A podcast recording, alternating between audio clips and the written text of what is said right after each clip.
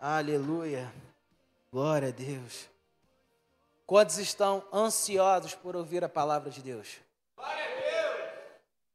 Só meio, meio fraco, né, gente? Quantos aqui amam a palavra de Deus? Amém. Quantos estão animados nessa noite? Aleluia. Quantos estão prontos? Gente, os céus estão abertos. Quantos estão prontos para receber algo fresco do céu? Amém. Então, eu e você vamos fazer uma declaração de fé nesse momento. Amém? Vamos abrir em Salmos 119, 18. Salmos 119, 18. Vai dizer o seguinte: Abre os meus olhos para que eu veja as maravilhas da tua lei. Vamos repetir isso? Um, dois, três. Abre os meus olhos para que eu veja as maravilhas da tua lei. Quão bom é ver as maravilhas da lei do Senhor sendo concretizada em nossas vidas. Amém? Vamos orar nesse momento, Pai. Muito obrigado vai, por esse por esse momento que nós estamos aqui, prontos para receber a tua palavra. Te pedimos, ó Deus, que o Senhor possa, Pai, retirar do nosso meio todo o espírito roubador da nossa atenção, todo o espírito, Pai, de confusão, todo o espírito de embaraço, todo o espírito do sono. Nós declaramos agora que nós não deixaremos de receber aquilo que está pronto no céu para as nossas vidas. Nós declaramos, Senhor, que os nossos corações estão abertos como terra fértil para receber a semente do céu. E que esses frutos, que esses frutos possam transcender barreiras, possam alcançar pessoas, não só no nosso trabalho, não só na, no nosso meio social, mas também dentro dos, dos nossos lares, da nossa casa. Fique conosco, Pai, é isso que te pedimos e te agradecemos. No nome de Jesus, amém. Graças a Deus. O tema da mensagem de hoje é Vencendo o Medo. E o versículo-chave da nossa pregação é João, capítulo 16, versículo 33. Vamos abrir? João 16, 33. Vou dar um tempinho para vocês. E como a gente está né, é, agora com o nosso sistema aqui de slides, para a gente dar um, um tempo melhor para vocês anotarem algumas coisas que nós falamos, nós não vamos conseguir colocar os versículos aqui na tela. Então, vou dar um tempinho para vocês abrirem. João 16, 33. Aleluia. O Senhor é bom. Senhor é bom, Jesus. João 16, 33 vai dizer o seguinte: Eu lhes disse essas coisas, para que em mim vocês tenham paz. Neste mundo vocês terão aflições. Contudo, tenham ânimo. Eu venci o mundo. Hoje, na nossa atual né, conjuntura na nossa sociedade, nós somos bombardeados com diversos tipos de informações. E essas informações elas chegam muito rápido para a gente. A gente tem internet, a gente tem celular, a gente tem televisão, rádio. E como é que é dividido mais ou menos uma notícia, um jornal? Política, esporte, economia, empregos, morte, tragédias, horóscopo, é, tirinhas, uma, uma coluna de uma opinião de uma pessoa. E sendo que o que tem mais ênfase nessas notícias são as piores. Se a gente pegar e torcer um, um, um jornal aí hoje, se duvidar, sai sangue, gente. É morte para tudo quanto é lado, é roubo para tudo quanto é lado, é isso, é aquilo. E a gente fica assim, meu Deus, que mundo é esse que a gente está vivendo que só aparece coisa ruim? Aí um pedacinho separa para falar do esporte, um pedacinho separa para falar da economia, daqui a pouco guerra, daqui a pouco desespero.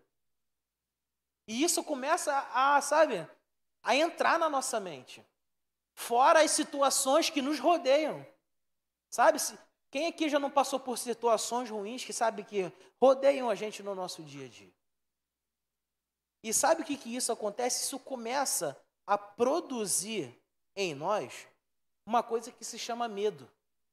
Por quê? Quem nunca, quem nunca ouviu uma notícia na televisão e ficou com medo? Quem nunca falou assim, cara, está é, tá acontecendo isso no meu bairro? Ah, não, eu não vou mais sair de casa por enquanto não, porque está muito perigoso. Por quê? Porque nós fomos alimentados por uma notícia e essa notícia gerou medo em nós. Ou então, poxa, é, eu ouvi falar sobre uma doença que está, sabe, assolando o, o, o bairro. Não tem ninguém do bairro doente, mas você ouviu falar. Por causa disso, você não sai mais de casa. Isso se chama medo. Mas, cientificamente falando, o que, que medo significa? O que é o medo? Como o medo age? O medo nada mais é do que a resposta do organismo a uma estimulação aversiva, física ou mental, cuja função é preparar o sujeito para uma possível luta ou fuga. Porém, antes de sentir medo, a pessoa experiencia a ansiedade, que é uma antecipação do estado de alerta. Hugo, você leu, leu, leu, leu, pode explicar melhor? Posso. Toda vez que eu e você estamos diante de uma situação que gera medo dentro de nós, nós primeiros ficamos ansiosos. Por quê? Meu Deus, como é que será que isso vai ser? Como é que vai acontecer? Ah, eu não vou lá não. Pô, se eu for lá, olha o que, que pode acontecer. Olha o que, que pode, sabe? Olha o que, que podem fazer comigo. A gente começa a ficar ansioso primeiro, e depois a gente, ó, o medo começa a aumentar dentro da gente. Só que é muito comum eu e você termos medo. Isso é uma coisa natural do nosso organismo. Ele é um instinto de defesa. Ou seja, se eu e você não tivéssemos medo, a nossa expectativa de vida seria muito menor. Por quê? A gente não teria limite para fazer as coisas perigosas. Então, o medo, ele tem um papel de quê? Preservação. Ele te preserva num campo aonde você pensa duas vezes aonde, antes de dar um passo, antes de ir numa situação. Só que, apesar dele ter essa função de preservação, o medo ele vai sempre levar um pensamento pessimista para as coisas que vão acontecer. Quando nós estamos com medo, sempre vamos ter pensamentos pessimistas. Eu, por exemplo, eu tenho medo de altura. Não me chamem para andar de montanha russa, Big Tower, Kabum, e não, a roda que gira. Não me chamem, gente, por favor.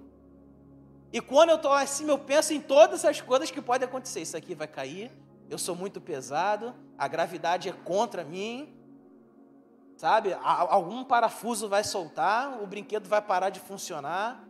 Por quê? O medo ativa os pensamentos pessimistas na minha mente. E é assim que funciona. Toda vez que eu e você temos medo de alguma coisa, um pensamento pessimista acontece. Será mesmo? Caraca, poxa, eu acho que se eu for por aqui, eu vou, eu vou morrer, ou eu vou pisar em alguma coisa que vai me fazer mal. Olha, se eu for fazer isso, alguma coisa vai acontecer com a minha família. É isso que o medo faz dentro de mim, dentro de você. E quando algo novo surge, toda vez que algo novo surge nas nossas vidas, o medo ele alimenta o nosso subconsciente a achar que aquilo vai dar errado. Toda vez. É um, é um dos primeiros pensamentos que a gente tem. Eu fui me inscrever numa facu na faculdade, escolhi o meu curso. Quando eu estava lá, primeiro pensamento: Pô, cara, será que vai dar certo? Será que eu vou conseguir me formar? Será que eu vou conseguir sabe, dar conta de tudo. Ou então você busca um tão sonhado emprego. Como é que vai ser? Será que vai ser muito difícil? Será que as pessoas vão, vão, sabe, vão me maltratar? Será que as pessoas vão, sabe, montar em cima de mim para poder subir um degrau a mais?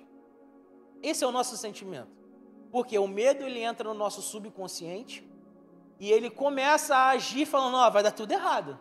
Você não vai conseguir". Só que o apóstolo Paulo, ele nos ensina como nós devemos tratar a nossa mente. Romanos capítulo 12, versículo 2 vai dizer o seguinte: é, E não transformei-vos por este mundo, e não sedes conformados por esse mundo, mas transformai-vos pela renovação da nossa mente, para que experimenteis da boa, perfeita e agradável vontade de Deus.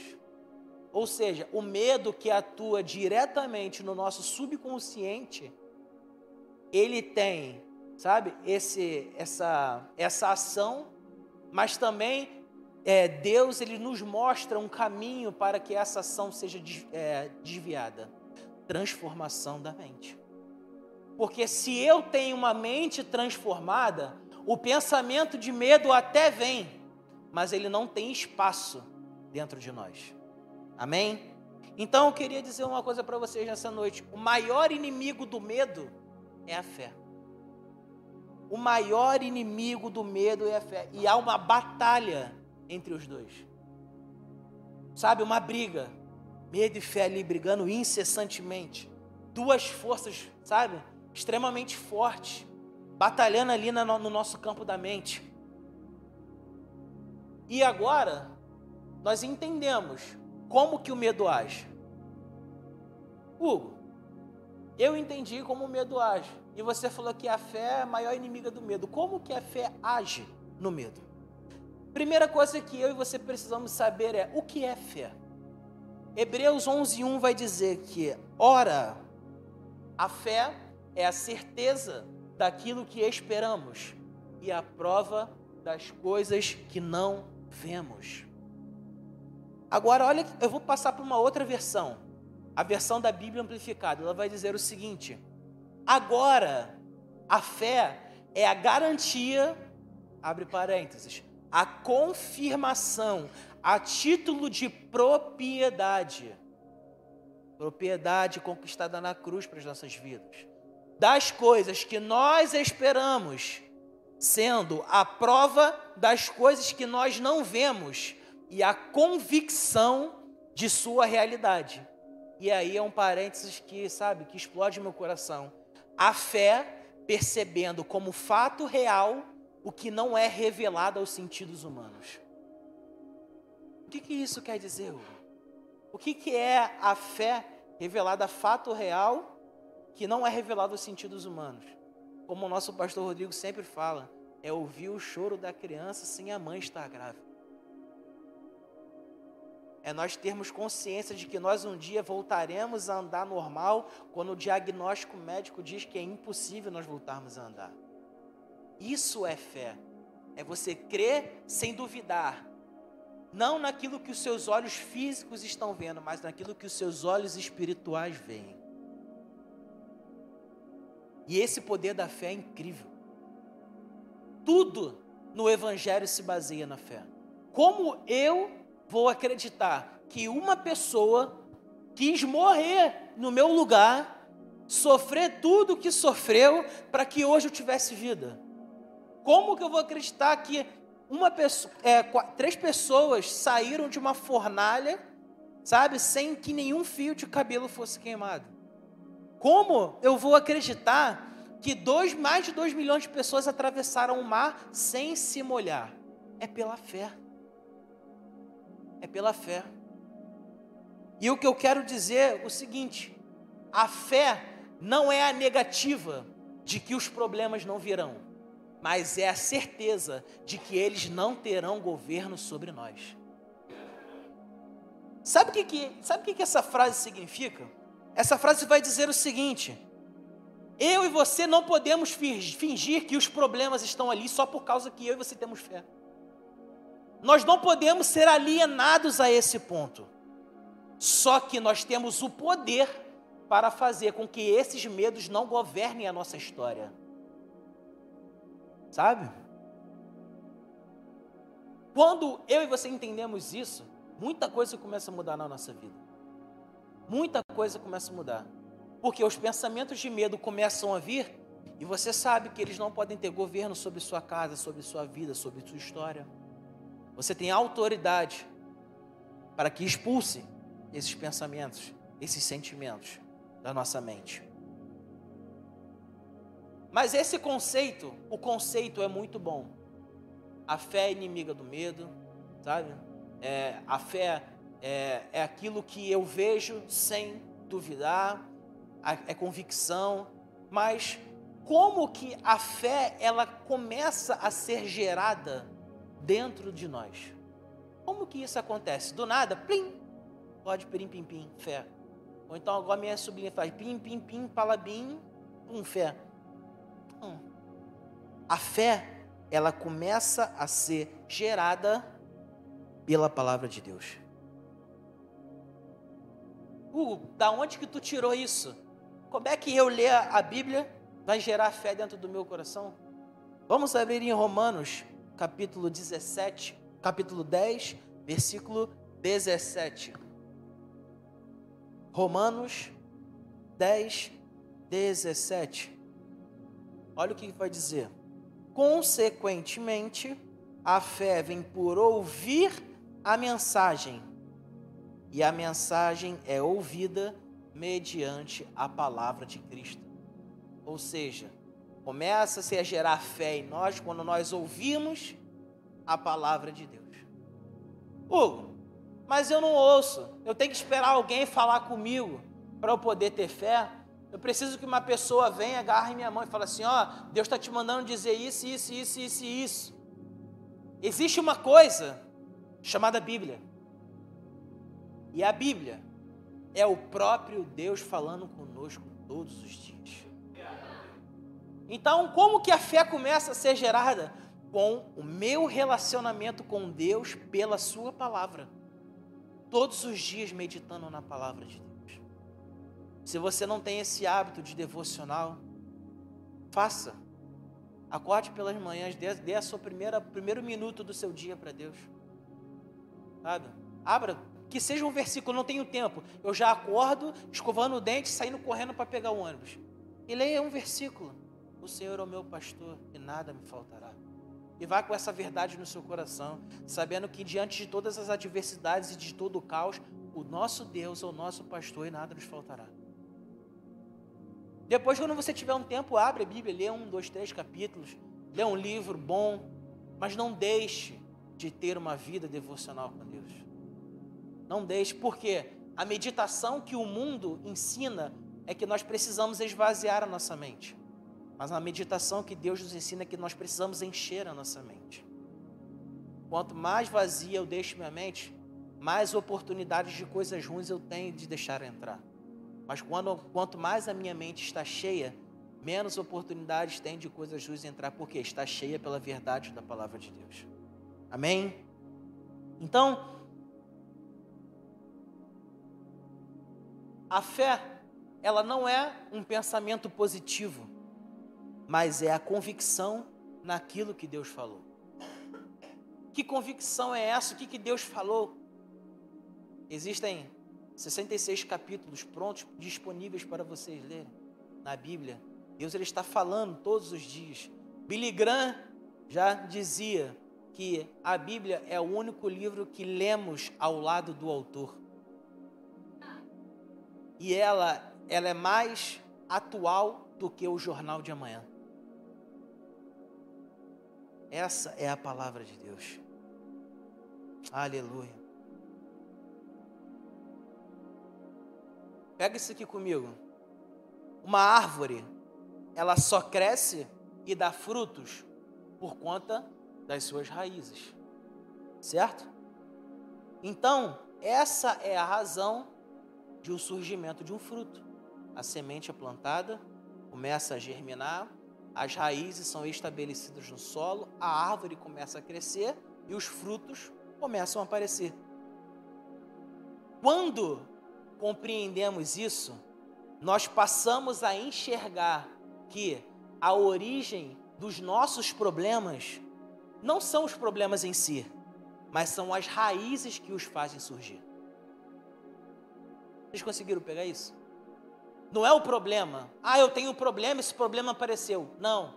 Existe uma raiz de uma causa para esse problema ter aparecido. E essa é a principal chave para nós enfrentarmos o medo. Se eu e você quisermos que uma árvore não dê frutos, o que, que eu e você precisamos fazer? Corta na raiz. Os frutos, eles são os problemas. E as razões são as raízes. Se os problemas que nós temos são gerados por razões que fazem com que eles cresçam na nossa vida, o que, que precisamos fazer? Cortar o mal pela raiz. Eu não posso simplesmente falar assim, ah, esse problema está aqui, uma hora ele vai sumir. Não, é preciso identificar da onde ele veio para poder cortar a raiz e nunca mais ele aparecer. É assim que funciona na natureza. Nós precisamos cortar o mal pela raiz. Porque se você apenas, já aprendemos aqui com, o nosso pastor Rodrigo sobre tosa e poda. Se nós podamos apenas a árvore, vai nascer um novo galho. Se nós apenas podamos o nosso problema, outros problemas vão nascer. Nós não temos que podar os problemas, nós precisamos nós temos que cortar pela raiz e não deixar que isso venha crescer, porque depois que cresce é extremamente difícil para tirar de nossas vidas.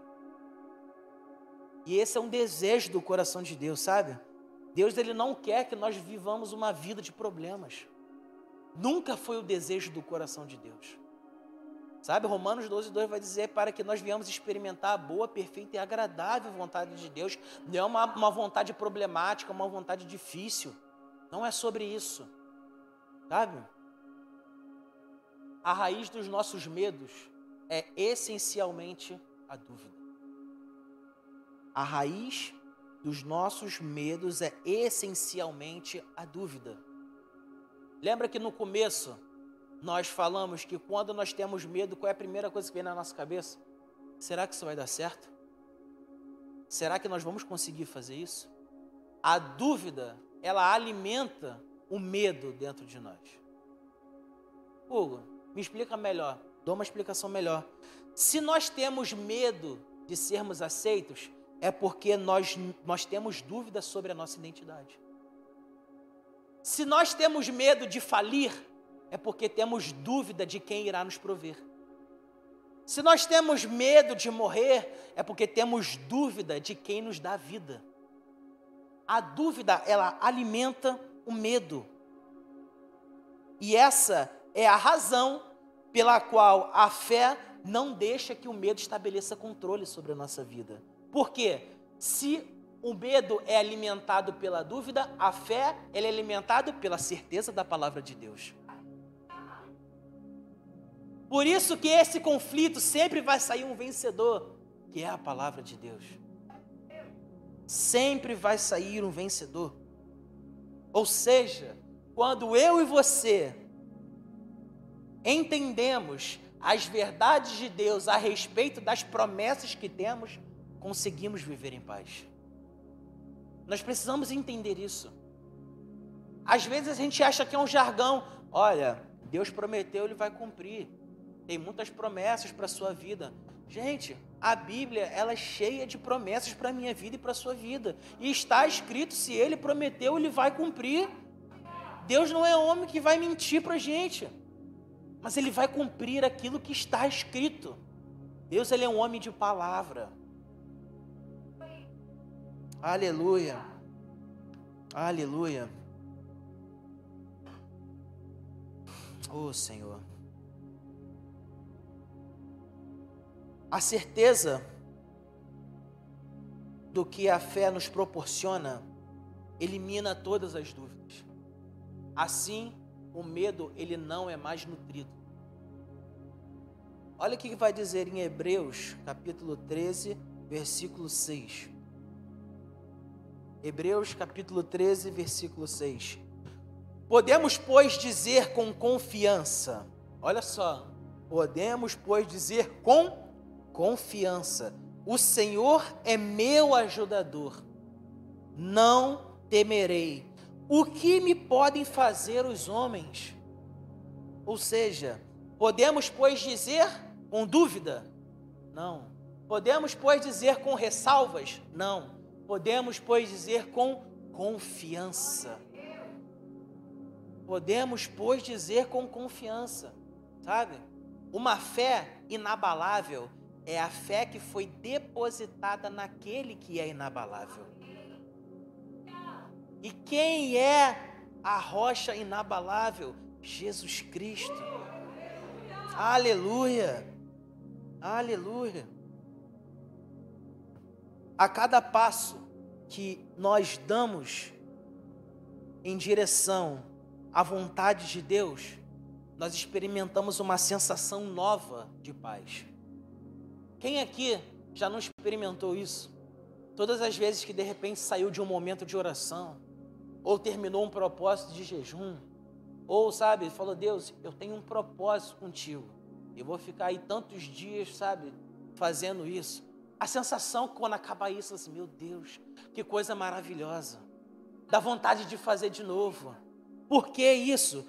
Porque nós afastamos os medos e as dúvidas para longe de nós. Quando estamos no centro da vontade de Deus, não há medo e dúvida que possa invadir os nossos corações.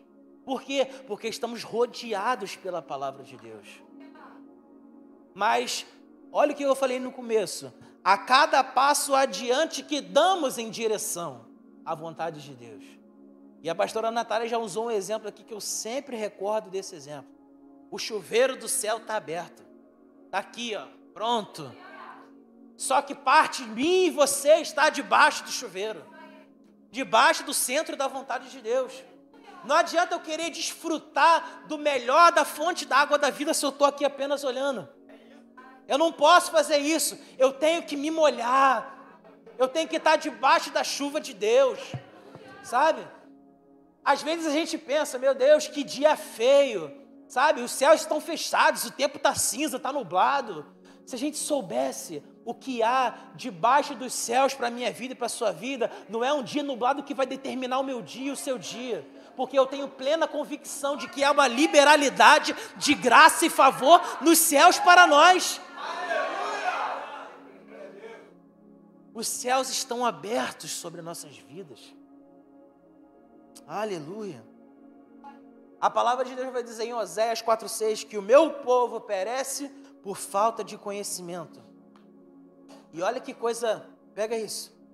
Quanto menos as pessoas conhecem a respeito de Deus, menos elas usufruem daquilo que Ele tem para oferecer. Uma vez eu preguei assim, uma das acho que foi minha primeira pregação. Eu falei assim: eu não chego na casa do meu pai e falo assim, pai, eu posso sentar no sofá? Eu sou filho. Eu não chego na casa do meu pai, pai, posso tomar uma água, posso abrir uma geladeira, posso sentar na mesa contigo? Eu sou filho. Por quê? Porque eu conheço quem o meu pai é e eu conheço quem eu sou nele. E a gente está perdendo muito tempo. A gente não está conhecendo a Deus o suficiente para viver tudo aquilo que Ele tem pronto para a gente desfrutar. Aleluia. Aleluia. O medo é basicamente ter dúvidas em relação a quem eu sou, a quem Deus é, ao que Ele pode fazer em mim e através de mim. O diabo não quer que nós não, não quer que conheçamos a Deus. O diabo ele quer nos paralisar. Uma das piores coisas que pode acontecer sobre nós é uma crise de identidade. Se nós não sabemos quem somos, nós não sabemos para onde vamos. Mas quando eu sei quem eu sou, Todas as vezes aqui nós declaramos nas nossas orações, nós somos filhos amados, altamente favorecidos, desejados pelo Senhor. Nós podemos tudo aquilo que a Bíblia diz que nós podemos. Nós somos o que a Bíblia diz que somos. Nós temos o que a Bíblia diz que temos. Sabe, não há crise que vá nos parar porque estamos cercados das verdades de Deus. Aleluia. Aleluia. Agora entenda uma coisa. O medo ele surge em razão das nossas dúvidas. A fé gera a certeza para que essas dúvidas não apareçam. Mas entre dúvidas e certezas, entre medo e convicções, existe uma coisa chamada acesso. Hugo, o que você quer dizer com acesso? Para tudo que eu dou acesso, eu dou um espaço dentro de mim. Você está querendo dizer com isso? Quando o sentimento de dúvida entra no seu coração, essa dúvida ela toma conta de você. Quando o sentimento de paz entra dentro de você, esse sentimento de paz toma dentro de você. Ou seja, tudo aquilo que eu dou acesso tem um espaço dentro de mim. Se eu dou acesso para o Espírito Santo, existe um espaço do Espírito Santo dentro de mim. Se eu dou espaço para uma legalidade do mal, vai existir uma legalidade do mal dentro de mim. Só que nós precisamos entender que se há dúvida no nosso coração, é porque nós demos acesso àquilo que nós ouvimos, àquilo que nós vemos, àquilo que nós tocamos. E é a partir desse momento que eu e você permitimos que os sentimentos sejam criados. Quando há um espaço de alguma coisa dentro de nós, os sentimentos começam a ser criados. Se eu tenho dúvida dentro de mim, nós teremos sentimentos de dúvida. Se eu tenho medo dentro de mim, teremos sentimentos de medo. Mas se temos paz em nós, nós teremos sentimentos de paz. Se temos uma certeza dentro de nós, nós teremos uma convicção em nossos corações. Tudo isso pelo acesso. Hugo, biblicamente falando, o que seria isso? Vamos abrir em Mateus capítulo 14, versículo 29 ao 31.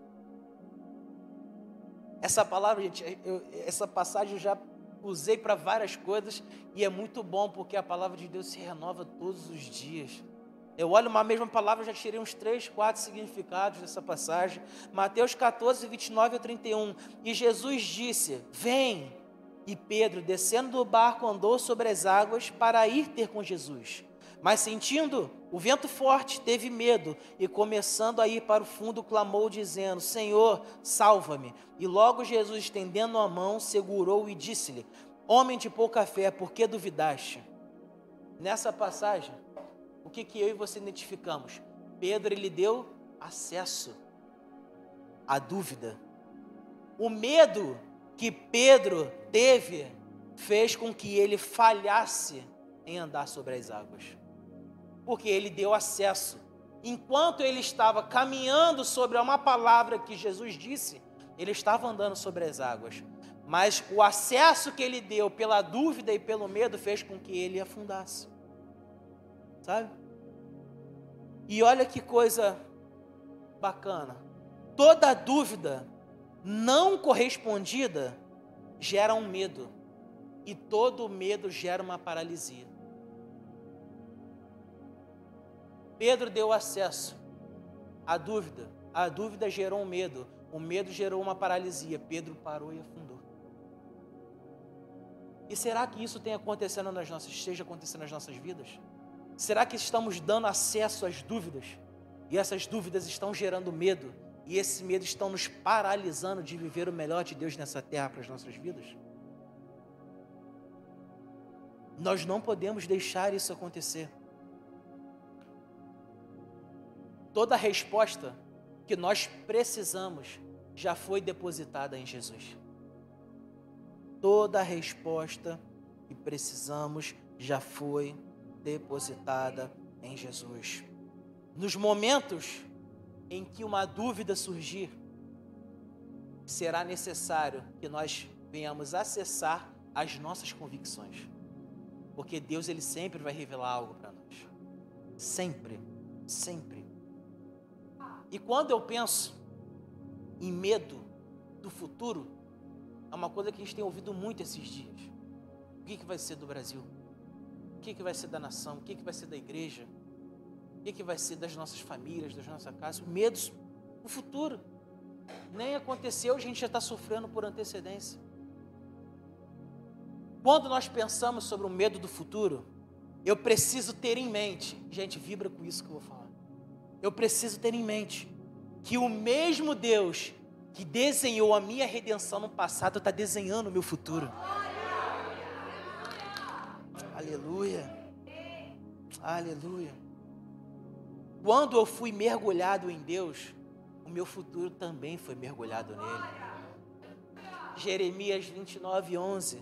Porque sou eu que conheço os planos que tenho para vocês, diz o Senhor, planos de fazê-los prosperar e não de causar dano, planos de dar esperança a vocês e um futuro. Um futuro. Nós não precisamos ter medo do nosso futuro, porque ele já está desenhado por Deus. Hugo, como vai ser? Eu não sei, mas vindo de Deus que é dono do ouro e da prata, vindo de Deus que tem todo o poder em suas mãos, vindo de Deus que sabe, Ele é o Rei dos Reis e o Senhor dos Senhores. Eu tenho plena convicção de que será o melhor futuro para as nossas vidas. Aleluia. Não está mais indo. Parou de ir. Os medos, eles se esvaziam quando a convicção a respeito de quem Deus é começa a preencher quem eu sou. Eu vou repetir. Os medos se esvaziam quando a convicção a respeito de quem Deus é começa a preencher quem eu sou. Agora eu faço uma pergunta: quem nós somos? Quem eu sou, quem você é? João capítulo 1, versículo 12: Contudo, aos que receberam, aos que creram em seu nome, deu-lhes o direito de se tornarem filhos de Deus. 1 Pedro capítulo 2, versículo 9. Vocês, porém, são geração eleita, sacerdócio real, nação santa, povo exclusivo de Deus, para anunciar as grandezas daquele que os chamou das trevas para a sua maravilhosa luz. Efésios 1:5, em amor, nos predestinou para sermos adotados como filhos por meio de Jesus Cristo, conforme o bom propósito da sua vontade. E Gálatas 3, 27 ao 29.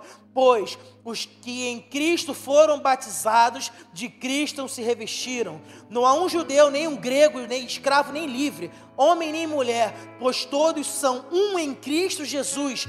E se vocês são de Cristo, são descendência de Abraão e herdeiros segundo a promessa. Aleluia. Aleluia. Quem eu e você nós somos? Filhos amados. Herdeiros e cordeiros. João 16, 33. Eu disse essas coisas para que em mim vocês tenham paz. Neste mundo vocês terão aflições, contudo, tenham ânimo, porque eu venci o mundo. Deus está dizendo para nós: vocês encontrarão dificuldades, mas nós podemos vencer. Agora, olha isso, por favor. Portanto, se eu e você olharmos para a perspectiva de Jesus, nós não vamos ter medo. Olha o que, que Jesus, olha o que está escrito. Eu venci o mundo. A perspectiva de Jesus é a vitória foi conquistada. Se nós olharmos para essa perspectiva, se eu tenho plena convicção de que foi conquistada a vitória para mim naquela cruz, que medo eu vou ter desse mundo? Salmos 53, 56, do 3 ao 4. Mas quando eu estiver medo, quando eu estiver com medo, eu confiarei em ti. Em Deus, cuja palavra eu louvo, em Deus eu confio e não temerei. Eu não temerei. Aleluia. Preste atenção. Os medos e os sonhos ocupam o mesmo lugar na nossa mente. Eles estão aqui, ó, brigando no nosso inconsciente. Existe uma militância entre os dois. O medo quer, eu não quero que ele viva os sonhos. E os sonhos que eu preciso que ele viva esses sonhos. E existe uma luta entre os dois. E o que eu quero deixar aqui, não sei se eu coloquei, não. Tudo aquilo que eu deixo de fazer por medo, eu já perdi. Tudo aquilo que eu deixo de fazer por medo, eu já perdi. E aí vem a pergunta, uma alta análise. Quantas vezes eu me incluo nisso? Já deixamos de fazer alguma coisa por medo da coisa dar errada, por medo de não acontecer, por medo de achar que não vai dar certo, sendo que nós tínhamos recebido uma palavra: vai nessa força que eu sou contigo. E por conta do medo nós ficamos paralisados.